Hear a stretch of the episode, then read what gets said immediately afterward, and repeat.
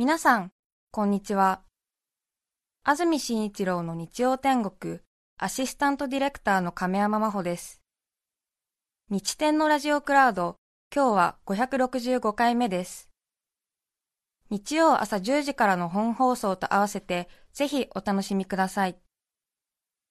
それでは、10月7日放送分、福島信弘の日曜天国、今日はオープニングをお聞きください。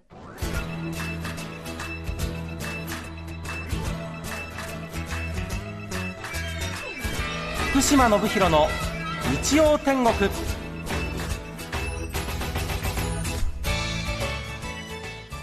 おはようございます。10月7日朝10時を迎えました MBS アナウンサーの福島信弘です、おはようございます。中澤由美子です。えー皆さん言いたいことはいろいろあると思うんですけれどもあのお気持ちはよくわかりますので後ほどご説明しますのでまずはあのお天気をあのお伝えいたします、はい。あのまあ、言わなきゃいけないこといろいろあるとは思うんですけども、まあ、あのご安心ください、えー今日の関東地方のお天気ですが綺麗に晴れていますね、えー台風も近づいている中でどういう天気になるかなと思っていたんですが、えー東京は綺麗に晴れています。でみなかみや秩父では雲は多いということで曇り空のところもあるようですね、えー10月に入りまして涼しくなったなと思ってたんですけど30度から32度ほどの最高気温ということで昨日よりも少し高くなるそうです、えー東京、熊谷、水戸、宇都宮では32度千葉、前橋では31度横浜では30度ということですので、まあ、熱中症にも注意しなくてはいけないような気温ですね、確かにそうですね。運動会をやっているというところもあるでしょうからね、えー十分ご注意いただきたいと思いますそして明日の関東地方の天気ですが今日よりも雲が増えますが晴れるということです。で最高気温は25度くらいで暑さは少し落ち着く見込みですね。よかったですね、えーでまあこれはいいとしまして、まあ、本題といいますか あのー違和感を感じている皆さんに違和感を覚えている皆さんにまあご説明しなくちゃいけないのは、え。ええーまあ、この番組本来ですと TBS アナウンサーの安住紳一郎さんが普段進行している番組ででまたこの改変期の微妙な時期にですね別の人が喋り出すということは何かが起こったんじゃないかと勘ぐる人もいると思うんですけど夏休みを取っていますので、はい。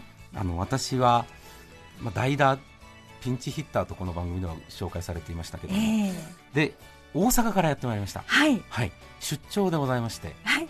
大阪にあります MBS 毎日放送というですね民放としては TBS よりも古い放送局でしてそうなるんですえねあの日本国内では最初にできた民放の放送局なんですけど、ええ。これは名古屋にあります。CBC ともちょっと多少の遺恨がある部分ではあるんですけどあえおえーお俺が俺がって？はい。あの MBS の方が先に電波を出した、はい、だけど声を出したのは CBC だっていうのがありましてちょっと揉めてるところではある、まあ、それは置いときまして、ええ。まあその MBS からですね、まあ、ご指名といいますか、えこの番組を留守を守ってくれというね、えー留守を預かってくれという安住さんからの指名を受けて出張でやってまいりました、はい。はい、ようこそお越しくださいました。中澤さんよろしくお願いします。よろしくお願いいたします。楽しみにお待ちしておりました。右も左もわからないとこのことで。本当に、そうですか？ええ。うん。あのいろんなアドバイスを うん。TBS の方、まあ、スタッフの皆さんとかそれから、まあ、社内の先輩からもいろいろ言われるんですよ、え。お前 TBS で喋るらしいなっていうので、地方局の人間からすると、まあ、大事ですよね、大事件で、どういうことだということになりまして、えまあでも、頑張ってこいよっていう声はね、たくさんあるんですけど、え。あのー大体みんな言うのが、もう自分の思うようにやってこい、思いっきりやれよ、うんうんうん自由にやれよ、でこちらの、まあ、いわば家主でいらっしゃる安住さんからも、はい。まあ、福島君のスタイルでやってくださいと言われているので、はい。やりますけども 無理がありますよ、そのなんていうか環境に応じて人間っていうのはある程度動きが決まってくるものはありますかあらね、まあそうですね、あの自由にやれ自由にやれと言われるにはいろいろ決まってることが多くてですね。昨日も3時間ぐらい打ち合わせすこんなに打ち合わせするんだと思って、あそうえですか、えまあ、私が慣れていないからということも多くあっていろいろ説明を受けている部分はええあるんですけど、いつもはええ。そんなには長くないですか、はい。大阪の放送局全部がそうとは言い切れないかもしれませんけど、土地柄じゃないかもしれませんけど、まあ、一応15分前ぐらいには行きますよ、それはもちろん、どんなに遅くても。30分前ぐらいには行きますけど、うん。9割方関係ない話をして放送に臨むっていう感じですかね。そうなんですえね。ーですから今日このスタジオに入って中澤さんと2人向かい合わせに座っているのに、はい。特に雑談がそんなに盛り上がる様子もないっていうのは まあこれはふそういう社風というかいやいや、いなんかそういう風土なのか、まあ私の緊張感が伝わってるのか、やいやいやいや、あの、あの家主といってもそうなので。えこういうここだけかもしれない。TBS ラジオ全体がこうではないと私も聞いています。ーそうなんですか、はいはい。あの怖いですよ、正直申し上げて、本当に。あの不安感しかないんですよ、なのに好きにやれ、自由にやれって言われてますから、ね、いえいえいえ。もう私はえ。福島さんのラジオをこのお話が決まってから、はい。たくさんあの東京にいながら聞かせていただいてあ今はエリアフリーがありりますので、ね、そうですね。あともっと言えばタイムフリーもありますありのでね、ますしね、えーこの番組はタイムフリーは対応していないということですけども、はいあそうなんですが。それはそれでね、ええ。なんというか、かたくなにや考えが終わりのことだと思いますけども、ええ。え福島さんの声聞いてるともうそのは安心感、安定感で大船に乗ったつもりで私は揺られればいいんだと思ってえー今日は安安心してきてます、あれですよ一見すると立ってるように見えるだけですよ。多分こうコマみたいなもんでちょっと軸がぶれるとそのままコロコロコロって転がっちゃうところあると思いますからそうですか？あまり乗っからないでいただきたいというのが正直なところではおかしいだろっていうのはちょっと思ってますよ。なんでこっちがホストにならなきゃいけないんだっていうのはそうですよね。ちょっとだけ思いますよね。それに関しては、ええ、あの昨日打ち合わせをしまして、で今日も、まあね、ほぼいろんなところでご挨拶をして、まあ、名刺交換というか名刺を渡すということを交換じゃないんですよ、ほとんどね。名刺をこちらからお渡しする、まあ、ビラ配りみたいな状態で、はい。福島と申しますということをし言って回って、えで今ここに座ってるわけですけど、その間ずーっと思っていたことが今、ぶわーって出てきてる状態ですから。なえ溢れ返ってる状態で。え誰か助けてっていうのをずっと思ってましたからですね。それがようやくここになって、まあ、いや恐ろしいもんで、ええ。オンエアになりますとはい。溢れ出てきますね、えー席を切ったように出てきてまあ、番組冒頭お前は誰だというところからええ。こんな愚痴っぽいことをずっと言われたら、ね、チャンネル変えちゃう人もいるかもしれませんけど大丈夫です、来週には安住さん帰ってきますので今週今日だけのもう本当に我慢をしていただければ耐えてください、今日は耐える時だと思っていただきたいと思います。であの、まあ、自己紹介をしておかないと本当に、ね、あの誰だと思うと思いますので。私は大阪の MBS という放送局で、まあ、アナウンサーをしている8年目のアナウンサーです。はい。31歳です。で TBS にもそのぐらいの世代の方はいらっしゃると思うんですがそれを事前に TBS のホームページで調べようかなと思ったんですけど、ええ。それを知ってしまうと多分オンエアで言っちゃうだろうなと思って。で言っちゃうと比較されるだろうなと思って。で比較されると分が悪いなと思いました。のでもう調べずに来ました。で誰が同期かちょっと各自調べてください。ちょっと分かりません。はい。でそのまあ30代でえまだ、あのー若いもんですからそのそんなに人生経験豊富というわけでもないので、まあ、大阪ではまあ番組はやってるんですけど、うん。あのー大阪はですね本当にベテランの人が多いんですよ、えー皆さんご存知ないと思いますが浜村淳さんというね、ええ。えーご存知ですか？はい。それはも知ってラジオ界ではやはり名の轟いたお方で。え安住さんもよく話題になさるので。ーあそうですか、はい。ど真似とかなさったりして。浜村さんのですか？はい。あそうですか、はい。まあ、あの大阪の人間からするとええ。本当に、うん、不動の位置を誇るというか、ね。もう40年以上番組をやってらっしゃって、ええまあ、東京でいうところの大沢優里さんと、まあ、並ぶと言っていいのか分かりませんが、まあ、同じような位置にいらっしゃると思っていただいていいと思うんですけども王様みたいな人で、はい。本当にまあその方を中心として回っている MBS という放送局がありましてはい。でそこの中ではかなり私は若い方で別に帯番組を担当しているわけでもないんですけど MBS はなナイター中継っていうのをやってるんですよ野球のね、ええ。今 TBS やってないようですけどあの阪神ファンが多いので中継をやっていてでそのナイター中継がない時期、まあ、野球がお休みの時期にラジオ局としてはそこに穴を開けるわけがいけないかないので、はい。まあ、番組なんかしようっていうのでそこを任されているのが私ええなんです。はい。ずらっとじゃないですよ。中3日だけですよ。うん。火水木なんですけど、次は新福島という番組がありまして。はい手間がかかりますね。一個一個全部説明しなきゃいけないから。お願いします。一歩全然前に進まないんですけど、えー次は新福島という番組をやってまして、火はい水木夜8時から夜10時までの2時間の番組で,、でその番組はどういう意向か分かりませんけどアシスタントの方がいないんですよ。私が一人で喋らなきゃいけないんです。そうなんですね。聞きました？聞きました。どういう感想を持ちました？かえーと私はあのあ安心して聞きました。あそうですか。はい。今ちょっとあのええ。もしこの方が東京に来たら私やることないなと思いながら聞きました。そんなことはないんですけど。いやあのそれが正直な感想です。で話題が豊富ですねすごく。いやいやそうでもないです、はい。偏ってるだけで、いやいやいや、えー本当に。あ次々に。はい、はいあとゲストがいらして、ええ。ゲストとのお話もいつも盛り上がってはい。っていうのを拝聴しました。大変面白い番組ですので、ねぜひ関東の皆さんにも聞いていただきたいなと、はい。手前味噌ながら思ってるんですけども、はいはい。えーまあ、そういう番組を担当しててでそれともう一つですね深夜の番組がありまして、えーどうぞお構いなくっていう番組があるんです。はい。これも聞きました？聞きました。どういう感想を持ちました？か、いや本当に。え なんていうか不思議な魅力のある方でーえ。あのすごく落ち着いた話口で優しそうなんですけども、はい。ところどころでえなんか意地悪っぽさが顔を出したりとかあのはい。不明。あ不明ですか？まあお構いなくと言っているのでそうですね。まあ、あまり近づ,、はい。近づいてくれるなというメッセージをねタイトルにつけてるぐらいですからね、はいまあまあはい。そういう、まあまあ、今までの会話を聞いていただいたらなんとなくちょっとだけややこしいやつかなと思ってると思うんですけど 皆さんね、まあ、そういう人です。で、えーまあ、アナウンサーをやってはいるんですけどもともとはアナウンサーをやるつもりで放送局に入った人間ではないんですよ。はい。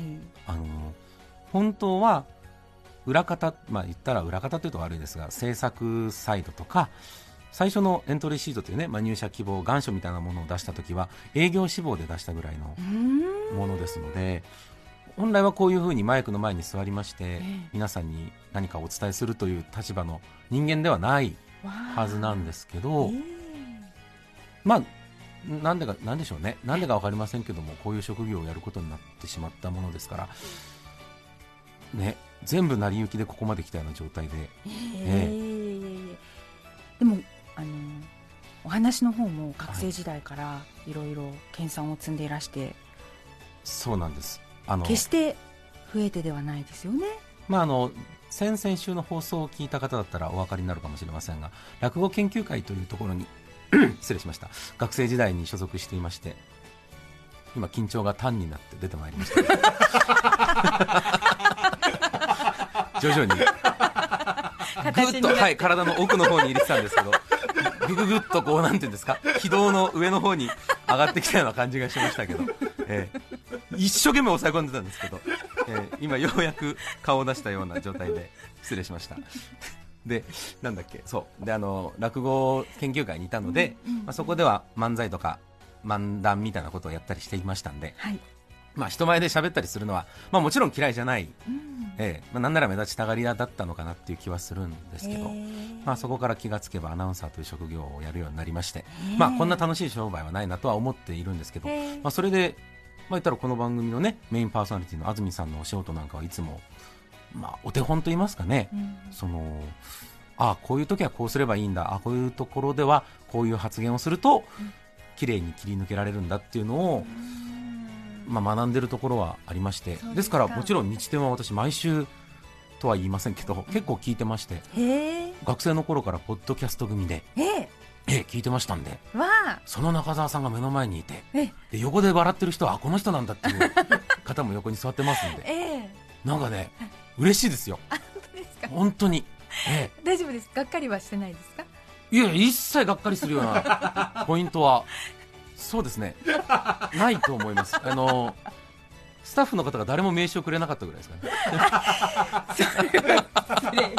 誰もじゃないですけど、えー、と何人かの方からはいただいてるんですけど、うんあえーはい。くれない方の方が多かったんで。本当ですか？えあちょっと持ってないんじゃないですか？ねーなんかそういう話も聞きました、まだ名刺という文化があまり TBS ラジオにはないっていう話もちょっと聞いています、えー私はこで東京に、まあ、いたら、ね、来るときには、はい戦だと思ってきてますんで、えーえあのー名刺は社会人のピストルだと習いましたんで、はあええーたくさん弾を補填してはい。やってきたんですけえど、ええ本当ティッシュ配りみたいな状態で、えーあのばらまいているような感じで、ええええええ。それは失礼いたしました。いえいえ失礼とかじゃなくて、はい。フードかなっていう、フフードです。はいことを思っていたりもしまして、はい。ええ。いろんな差があるもんだなと、そうですね、ええ。きっとね。これが東京かと思っています、はい。東京の放送業界ってやっぱりちょっと尖ってないと生きていけないっていうところあるっていうふうに聞いてますし。え私すごく怯えてますよ。だからあのはい。いえっと前前回かな？前々回ぐらいの、えー関西での地元での放送の時はうんいっぱい言ったんですけど、あの東京は福間伝だと聞いていますしえ恐ろしい場所だって聞いてますしみんなニコニコしてこっち見てるけど本当はどう思ってるかわからないっていうのが東京だって聞いてますから。そんなことないですよ。大丈夫ですか？はい。そうですか、そんなことないです。東京のあのものは、えむしろあの西の関西の大阪の方たちのコミュニケーション能力の高さには、ええ。あの本当にかなわないって思ってるところがありますからそうですか。そんなふうに思わずに、まあ、大阪には大阪、関西には関西のええ。怖さはあるんですけど、ね、そうですよね。私あの宮崎県の出身ではい、九州知ってますか？宮崎県もちろんですよ。なんとなく皆さん想像つきますか？もちろんです九州は9つありませんのでね。7つですので。あの7県ですので。その中の一つの宮崎県というところに生まれまして、はい、はいでまあ言ったら田舎の町ですので放送局も2局しかないんですよ民放が。うん。で NHK があとあるだけで4つのテレビのチャンネルをコロコロ転がしながら見てるような状態で、うん。まあ、情報があんまりないしテレビ文化っていうものがあんまりないところで育ったのでおのずとラジオが好きになりまして、ええ聞くようになりまして。ええ。でラジオ深夜便って NHK のねはい。夜中の放送がありますけど大丈夫ですか？TBS であんまり放送他の放送局の名前とか出さない方がいいですか？大丈夫ですよ。大丈夫ですか？はい、えー一個一個確認しながら進めてますがすいません。でそのラジオ深夜便っていうのをずっと聞いていてであ放送の世界って面白いなと思うようになりましてね。ええ。でこう放送業界に憧れを持つようになってで、まあ、その裏方の仕事に就こうとどうもテレビとかラジオっていうのは寿命がぼちぼち来るらしいっていう噂を学生の頃に聞きまして、ああそれは世の中のえ流れで流れでまあ、ネットもえね、かすごくちょうどインターネットが一気にぐーっともう持ち上がってきた頃でうん。今までの、ね、メディアっていうのは既得権益に縛られていてでそれでそのもうそんな殿様商売はいずれ凋落の一途をたどるっていうような本が出たんですよいっぱい、うんうん。でそれを読んでいたらちょっと悲しくなってきましてね、はい。ずっとまあテレビで育ちラジオで育った人間ですのでこれは最後を見とろうと思って放送業界を志したんです。で放送局に入ろうと思ったので、まあ、最初は営業とか、はい。えー制作志望だったんですけど、まあ、そういなうはい、学生時代のおしゃべりをしていたっていう噂を聞いた人事部の者が、はい。まあこいつアナウンサーでもいけるんじゃないかと判断をしまして、まあ、それが合ってたかどうかは分かりませんがこういう職業をするようになって今今日皆さんの前で喋っている状態。ええ。もう大阪のですね、ええ。あの MBS の社員たちもみんな本当不思議なもんで応援してましてですね、ええ。ね頑張ってこいよ行ってこいよっていうえはい。本当出世するような気持ちで、出世ですか、ええ。本当そう。びっくりしました。本当に。戦地に送り出されえる感じ、もうあの万歳万歳で送られまして。本当になんか変な感じなんですよ いやお人柄ですよねいやお人柄っていうか福島さんの。なんなんなんでしょうかね。TBS ラジオっていうのはどういう位置づけなんですかね。まあそうですね。だからそれだからこそどんどんまた余計恐怖心が出てくるんですよ。頑張れ頑張れって言われれば言われるほど。えそんなに頑張んなきゃいけないの？と思っ頑張ればいていのかな？僕は言ってもあれですよ。その来いと言われたから来た状態ですからあ任命責任があると思ってきてるんですよ。だから自分に責任はないと思っている部分も多少なりともありましてただ問題なのはあれですよ。商品券を受け取っちゃってるんですよ。例のやつですね、せあの先々週の放送を聞いた方はお分かりだと思いますが安住さんは私がその同じ系列の放送局ですからギャラを出すギャランティーを出すわけにはいかないそうなのでんですね。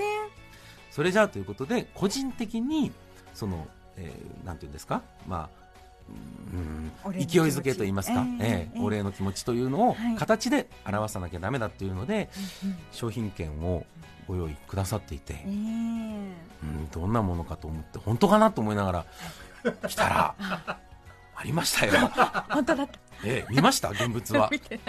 ちょっと出しましょうか。ほらほら見てくださいよこれ。厚み厚み。こんにゃくこんにゃくですよ。あのすごい。すごい。ね百貨店のええ。綺麗な包装紙が巻いていますけどそうですね。御礼というのし紙がかかっていてはい。厚みそうですね。ええ。まあ数字では具体的には言いませんけど手でぐっと持った時に、ね。重量感、ええ。あなかなかの。まあそうですね。ええ。薄い鉛の板が入ってるぐらいの重さがこうぐっとああるんですよ、昨日 TBS が用意してくださったホテルの部屋ではい。一人でこれ開けて。えどどうでした？ええ。鉛でした。え鉛でしたね、ええ。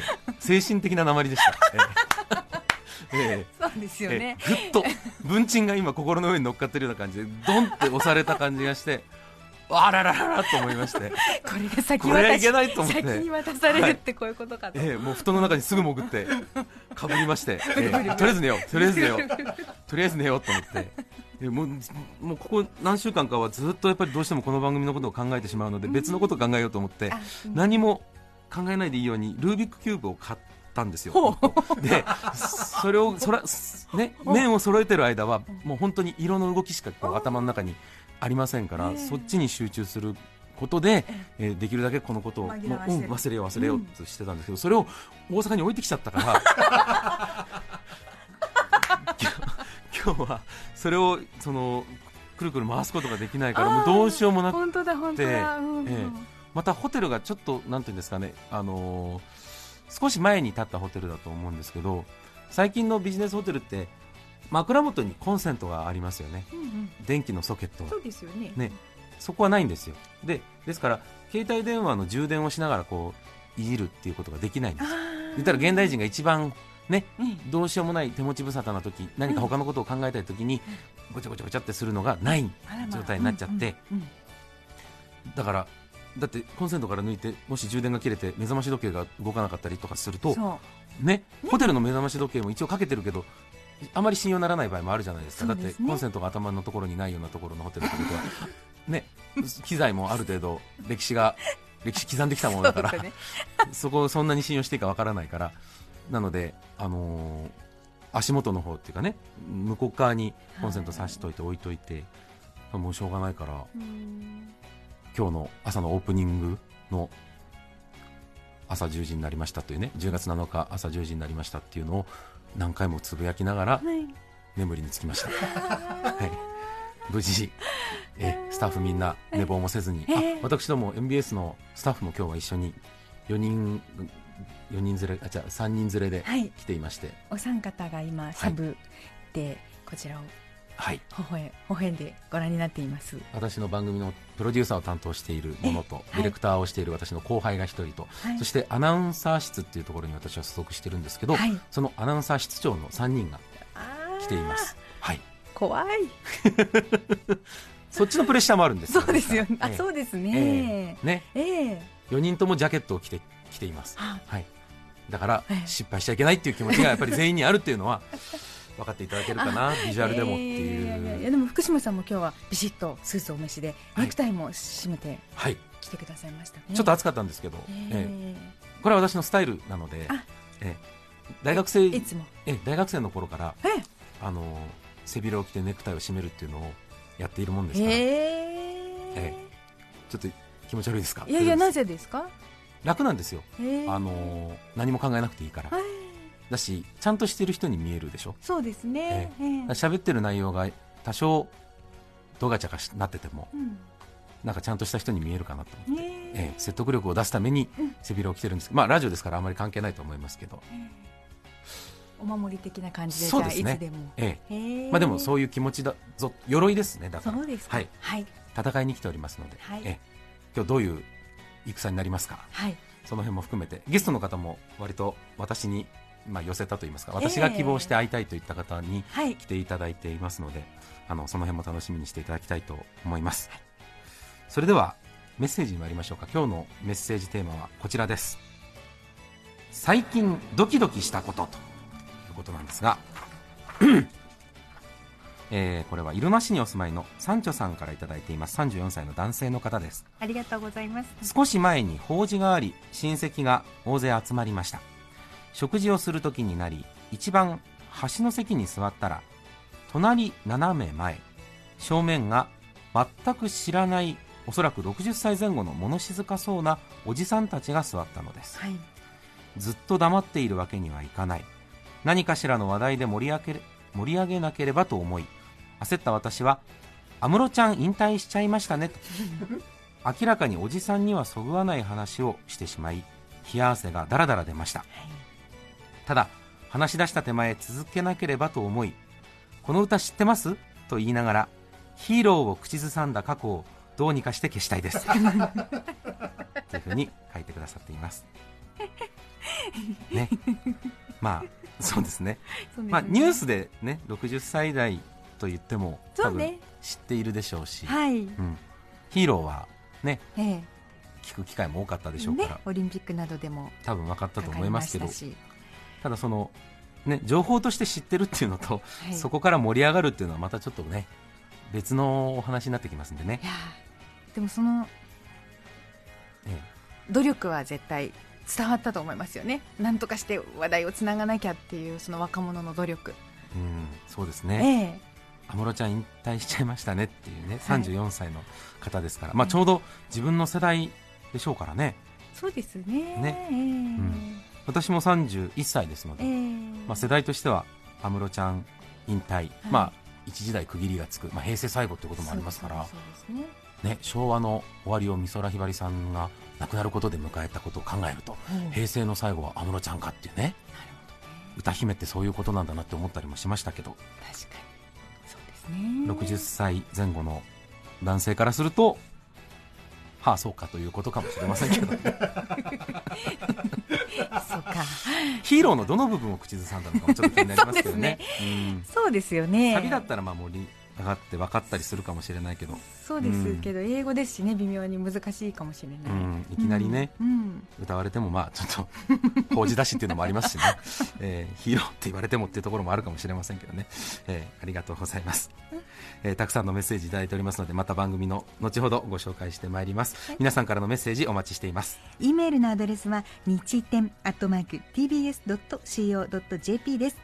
抽選で5名の方に日天ノートを3名の方にはカルピスセットをプレゼント。さらにメッセージを紹介したすべての方に今週から新しくなりました水彩画家永山裕子さんの制作によるオリジナルポストカードをお送りします今日のテーマは最近ドキドキしたこと皆さんからのメッセージをお待ちしています。はい、えー今日のテーマ最近ドキドキしたことということで私もドキドキしながら東京に参りました。そのドキドキしながら来ているという気持ちを込めまして1曲目すみません。私がこの曲をかけてくれというふうにお願いしましたので、えーお聴きいただきましょう。昭和39年の歌です。伊沢八郎さん「ああ上野駅。10月7日放送分福島信弘の日曜天国。オープニングをお聞きいただきましたそれでは今日はこの辺で失礼します」福島信弘の日曜天国。安住さんのいない日曜日。ピンチはチャンスだ。パンチは佐藤だ。お聞きの放送は福島信弘の日曜天国。大事なことなので2回言いました。TBS ラジオ905954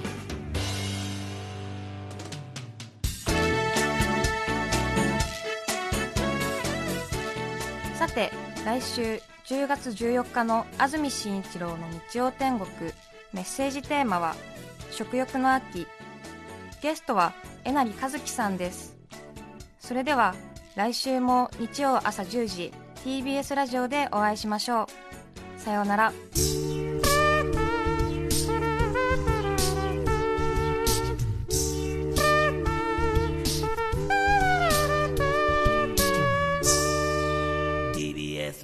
crowd.